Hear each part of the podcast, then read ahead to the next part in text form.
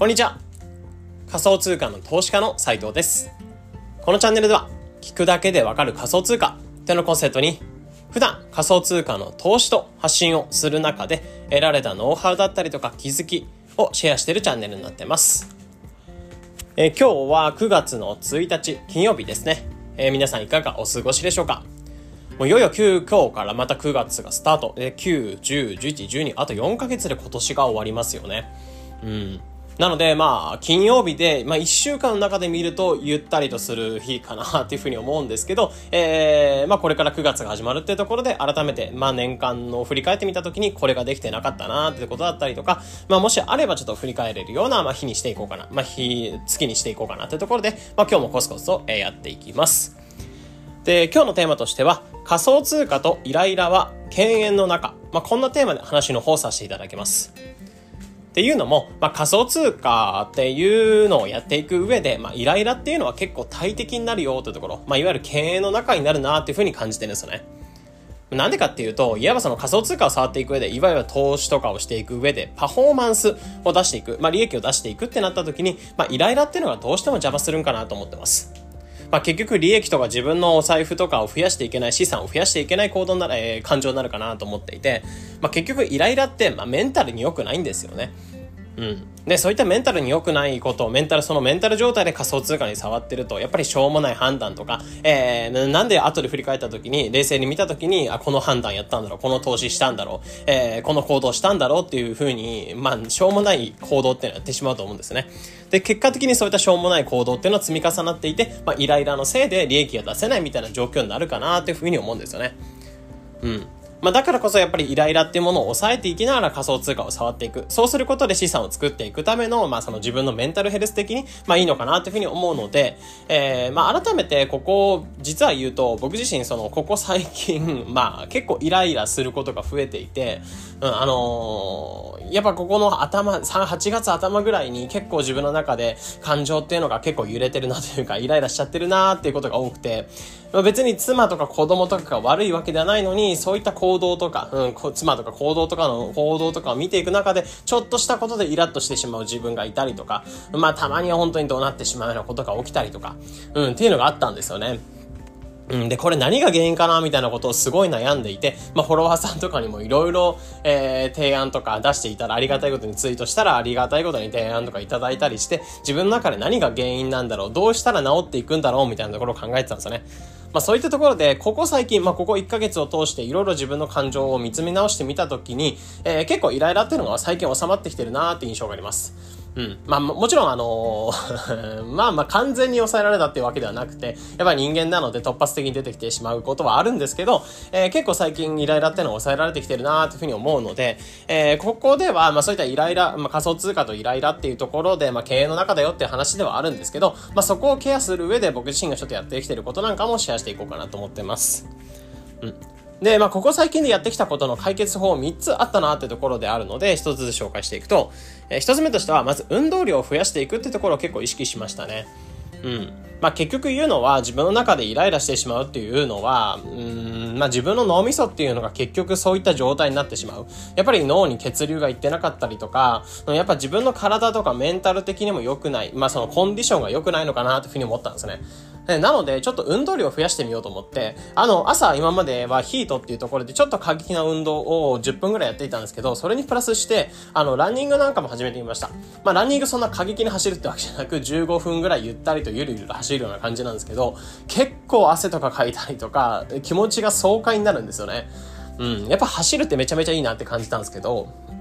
まあそういう感じで朝ちょっと運動量、運動する量っていうのを、まあ今までのカロリーっていうものに対してランニングするとすごくて、まあ今まで朝やってた、えー、運動の量カロリーっていうのが100キロカロリーぐらいだったんですよね。で、走ってって後にカロリーとか消費カロリーみたいなもの計算見てみると、えー、200とか250ぐらいまでカロリー摂取してたんですよね。まあ、走るって本当すごいカロリー摂取するんだなと思ったんですけど、そういったカロリーを摂取することで自分の中で脳に血流がいく。まあ、運動の、なんだ目的としては別に痩せるとかではなくて、えー、脳に血流を活かせるというか、まあ、判断力、日中の集中力を高めていくっていう効果があるかなと思うので、運動量を高めてみたんですけど、まあ、それが結果的に脳にも良かったですし、えー、自分の感情、メンタルヘルスにもかなり良かったったなというふうに思うので、えー、まず一つ運動量を増やしてみるってところを結構習慣として取り入れたら、イライラが抑えやすくなったよってところですね。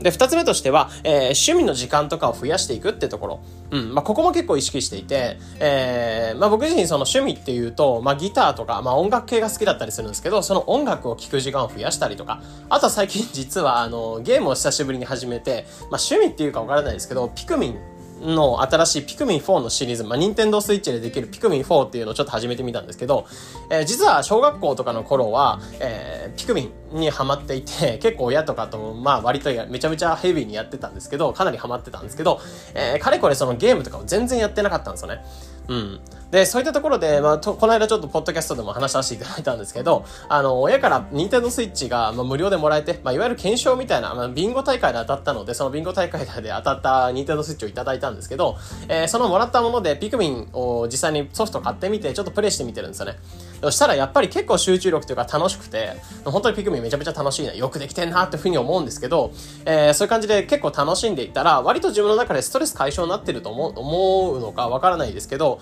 やっぱり結構自分の中でメンタル的にも落ち着いてきてるなってところを感じてるんですよね。なのでゲームで今、なんだろう、メンタルが落ち着いてると言っても過言ではないくらい、えー、ピクミンって結構抑えられてるっていうのがありますかね。なのでそういった音楽聴く時間を増やしたりとか、あとは僕であればそのゲームとかやったりとか、まあ、かなり自分の中で趣味とか、なんか好きなことにかける時間っていうのを増やしていくっていうのを結構意識するようにしましたね。そしたらちょっとなんか自分の感情っていうのをコントロールできるようになってきたって感じになってます。で、最後っていうのが、そのイライラに対しての捉え方。ここなんかも結構変えてみたっていうのが一つありました。まあ、これなんであるかっていうと、やっぱり自分のイライラしてしまう感情っていうのも何かしらの、うん、なんか根源っていうのがあるかなと思っていて、えー、やっぱ結局そのイライラに対してどういうふうに捉えてるか、イライラをどう扱ってるかみたいなところが変わってきてるのかな、違うんかなというふうに思ったんですよね。で、そこで一つちょっと自分の見つめ直す、かなり、あの、良かったなと思うのが、嫌われる勇気っていう、まあ、アドラー心理学ってものを会話帳でかなり説明してくれる、結構名著、まあ、かなり、あの、有名な本だと思うんですけど、今更ながら結構読んだんですよね、これを。で、それ読んでみたら、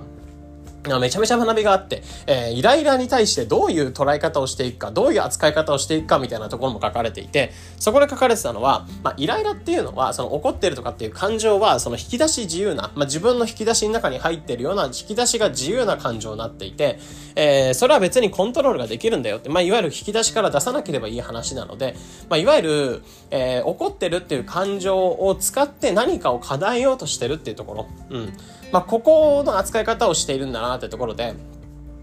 結局、えー、例えばおこ、子供が何かをしましたってなって、それに対して怒ったっていうことに対して、えー、これをどう捉えるかってところで、えー、まあ、まず普通の人っていうのは原因論みたいな感じで、えー、まあ、子供がなんかムカつくことをしたからイライラした、怒ったっていう感情を使ったっていうところ。なんですけど、アドラー心理学、ここで書かれてる話っていうのは、えー、子供を説得して、えー、まあ、子供を説得して、まあ、言うことを聞かせるためにイライラという感情を引き出してきて、え、言うことを聞かせようとしたっていうところ。うん。なので、えー、原因っていうのが子供にあるって感じなく、自分がその目的を叶えたいっていう自己中な考え方を実現するために感情を出してるよっていうのが書かれていたんですよね。うん。まあこうなった時に、やっぱりイライラってものは自分で引き出しが自由で、その目的とか、えー、行動っていうのがある中で、それを叶えようとするために自分の感情を引き出してるんだなと思った時に、じゃあ結局このイライラっていうのを引き出さないっていうところ、まあ自分の引き出しから引き出さない、えー、客観視した時に、えー、今イライラっていう感情を引き出そうとしてるなっていうところで引き出しちょっと抑えてあげるような感じ。うん、これを結構自分の中で意識するようにしたら、そのイライラの捉え方、扱い方みたいなところですね。えー、ここを結構変えてみたら、まあなんだろう、イライラするっていうところは、まあイラッとすることはあるんですけど、やっぱ子育てしてる以上あるんですけど、その扱い方を変えてあげたことで、まあ、外に出ることが減ったっていうのがありますかね。うん。まあ、こういったところで、やっぱり、えー、まあ、仮想通貨においてイライラっていうのは、まあ、良くないなっていうところを感じてたりするので、まあ、結局それ利益とかパフォーマンスが悪くなるってところ、えー、そこのために、まあ、対処したところなんかも今回紹介させていただきました。で、その3つとしては、まず運動量っていうのを増やしていくってところ。で、2つ目としては趣味とか好きなことに対する時間っていうのを増やしていく。で、最後っていうの、3つ目っていうのが、イライラに対しての捉え方、扱い方を変えていく。まあ、こういったところを意識したら、まあ、仮想通貨を触っていく上でのそのメンタルっていうのを整えていくための、えー、結構基礎が作れたかなというふうに思ったりしたので、まあ、今回に関してはこういった形でゆるゆると話の方させていただきました。うん、なので、まあもちろん仮想通貨を利益出していくっていう以上に、まあ自分のメンタルヘルスとかそこら辺整えていく上で今回の話っていうのが、まあ一つ参考になってくれれば嬉しいかなというふうに思います。えー、このような形でこのチャンネルでは仮想通貨の投資と発信についてできるだけ分かりやすくお伝えしています。日々の情報収集やトレードにお役立てください。ということで本日の配信これで以上になります。それでは良い一日を。